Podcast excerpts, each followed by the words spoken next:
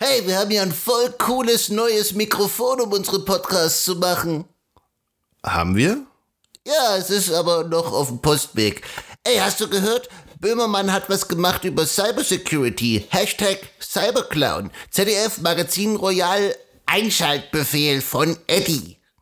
Aber jetzt erstmal Podcast.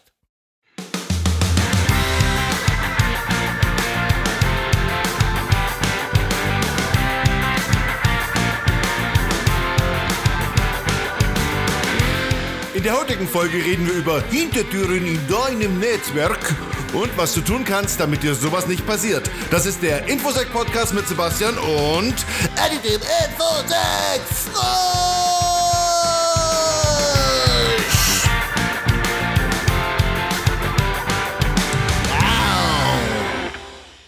Folge 56.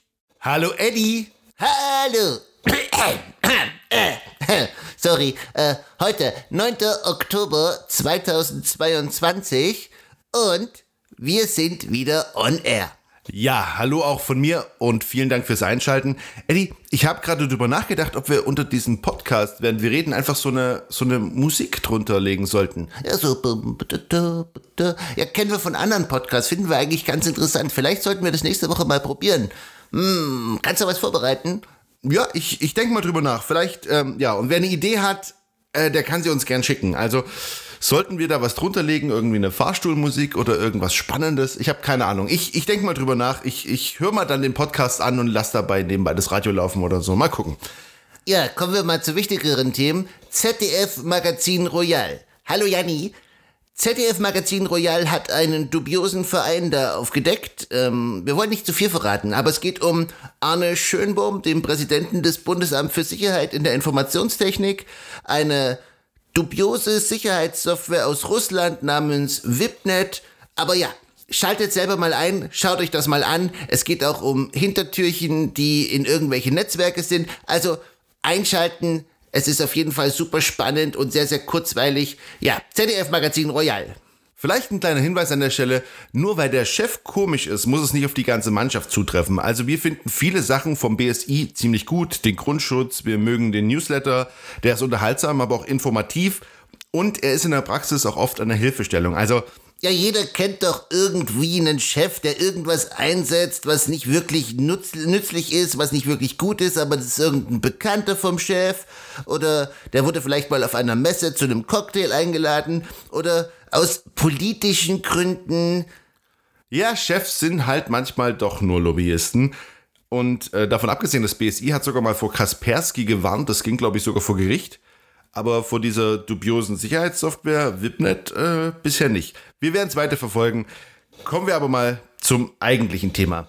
Ey, ein, ein, eine Sache noch, eine Sache noch. Ich habe auf meinem, auf meinem iPhone was Tolles entdeckt nach dem Update. Und zwar, wenn man jetzt in seinen Fotos da auf die ausgeblendeten Bilder geht oder auf den Papierkorb, dann wird Face ID abgefragt. Ich finde, das ist ein sehr, sehr tolles Feature, weil viele Leute vergessen, dass es den Papierkorb gibt und dann löschen die das und glauben, es ist weg, aber eigentlich äh, schwirrt das noch äh, 30 Tage im Papierkorb rum. Also super Sache, sollte man irgendwie für den äh, für den Papierkorb der E-Mails auch einführen. Also fände ich eigentlich eine ziemlich coole Sache, ja. Oh, okay, ja, mach weiter. Wir haben es bereits angekündigt, heute soll es um Hintertürchen gehen, aber nicht um Hintertürchen, die absichtlich in Software gelassen wurden für irgendwelche Staatsakteure. Gegen die kann man sowieso relativ wenig machen, außer die Software eben nicht einsetzen, in der man es vermutet. Es geht darum über Hintertürchen, die man sich sozusagen selbst geschaffen hat. Und wir haben das schon mehrfach angedeutet, wir haben auch schon mehrfach angesprochen. Ein typisches Beispiel sind ehemalige Mitarbeiter, beziehungsweise fehlerhafte Deprovisionierung. Das heißt, Accounts also Zugänge wurden einfach nicht gesperrt, nicht entfernt. Und wir haben ja bereits von einem Beispiel berichtet, wo Mitarbeiter dann versucht haben, diese Zugänge, nachdem sie schon gegangen sind, ähm, weiter zu verwenden. Hey Leute, es gibt Logfiles, ist euch das klar? Guter Punkt, Eddie. Aber Logfiles können auch ehemalige Mitarbeiter schützen. Vor allem, wenn man sich vor Gericht verantworten muss, ähm, wenn die ehemalige Chefin vor Gericht lügt, wenn der arbeitssuchende IT-Pro nichts von dem versteht, was man da gemacht hat. Und man sich dann erklären muss und dann der Gutachter einfach in die Logfiles schaut und sieht, dass eigentlich alles, was man bisher erzählt hat, richtig war und der neue IT-Pro einfach nur nicht in der Lage war, ein Passwort zurückzusetzen. Also, liebe Grüße nach Österreich. Ja, hallo Tatzentier, liebe Grüße auch von mir. Ja, weil wir gerade auch in Österreich sind. Ich konnte monatelang, nachdem ich schon gegangen war, immer noch auf die ähm, Verwaltung der Office 365 Accounts zugreifen von A1 Telekom Austria. Hab dann selber eine Mail geschrieben, dass der Account mal gelöscht wird. Und ähm, was halt noch so ein Problem war, ist, dass wir alle den Account der Chefin verwendet haben, um sozusagen die Unternehmen zu supporten.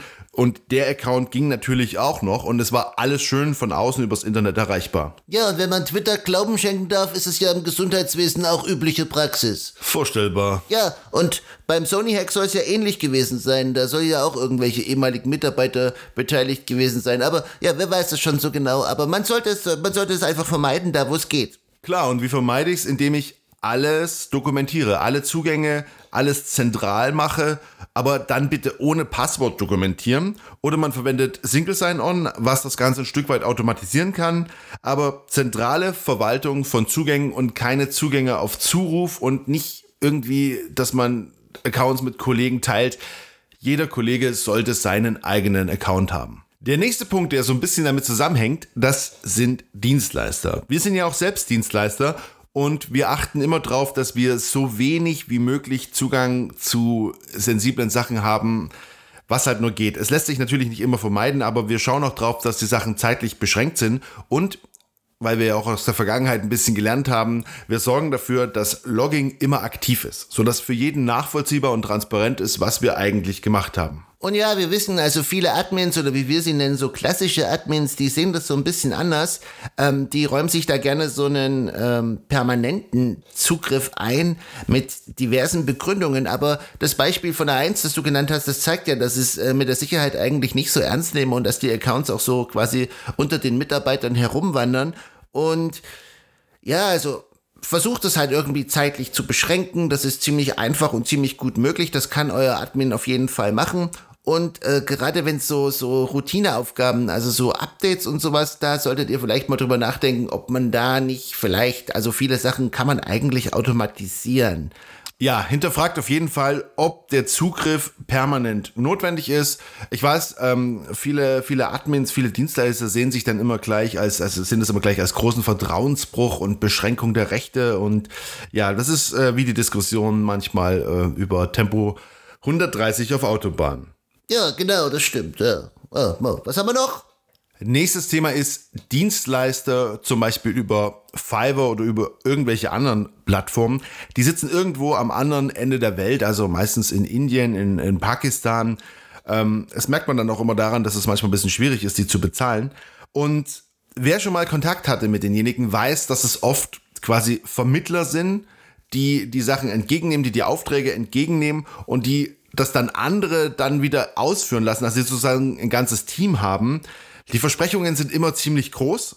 Sie sind, sie, sie sind in den Gesprächen immer ziemlich souverän, aber ja, also ich habe auch schon, ich habe auch schon schlechte Erfahrungen gemacht. Und wichtig ist auch, also wenn man mit den Leuten skypt oder irgendwas, dass die immer an sehr belebten Orten sind. Oh, hört, hört, du skypst also noch? Ja, alte Angewohnheit. Worauf ich hinaus will, ihr wisst nicht, wohin ihr eure Daten gebt. Und gerade wenn Leute irgendwas ziemlich, also an sensiblen Stellen machen sollen, dann brauchen sie auch relativ hohe Berechtigungen. Und ihr wisst nicht, wie das weitergeht. Und ich muss zu meiner Schande gestehen, also wir hatten ja selber schon mal einen Startup-Versuch und da haben wir dann auch festgestellt, nach zwei Monaten, dass es da plötzlich noch Zugriffe auf den Stripe-Account gab. Und also ja, Vorsicht bei solchen Anbietern, ähm, es hat oft einen Grund, warum das sehr, sehr billig ist, auch wenn es natürlich auch sehr, sehr fähige Leute da gibt. Hey, und kurz zur Verteidigung, ähm, wir wissen auch von einem deutschen Shopware-Dienstleister, der regelmäßig die Stripe-Accounts seiner Kunden kontrolliert. Also Solltet ihr Shopware von irgendeinem Dienstleister haben, dann ähm, schaut doch mal und ihr habt Stripe im Einsatz, dann, dann schaut doch mal in eure Logfiles woher denn da so die Zugriffe kommen. Das ist auf jeden Fall spannend und vor allem, wie diese Zugriffe zustande kommen, weil das muss nicht immer über den normalen Login geschehen. Ich denke, unsere Beispiele lassen sich für viele Use Cases verallgemeinern, also auf jeden Fall seid wachsam. Und das war's für diese Woche. Das war der Infosec-Podcast mit Sebastian und Eddie dem Infosec Frosch. Vielen Dank fürs Einschalten. Wir hören uns nächsten Sonntag wieder. Bis dahin, bleibt sicher. Ihr findet uns auf Twitter, Eddie-Infosec. Eddie, gibt's noch was? Tschüss. Tschüss, bis nächste Woche.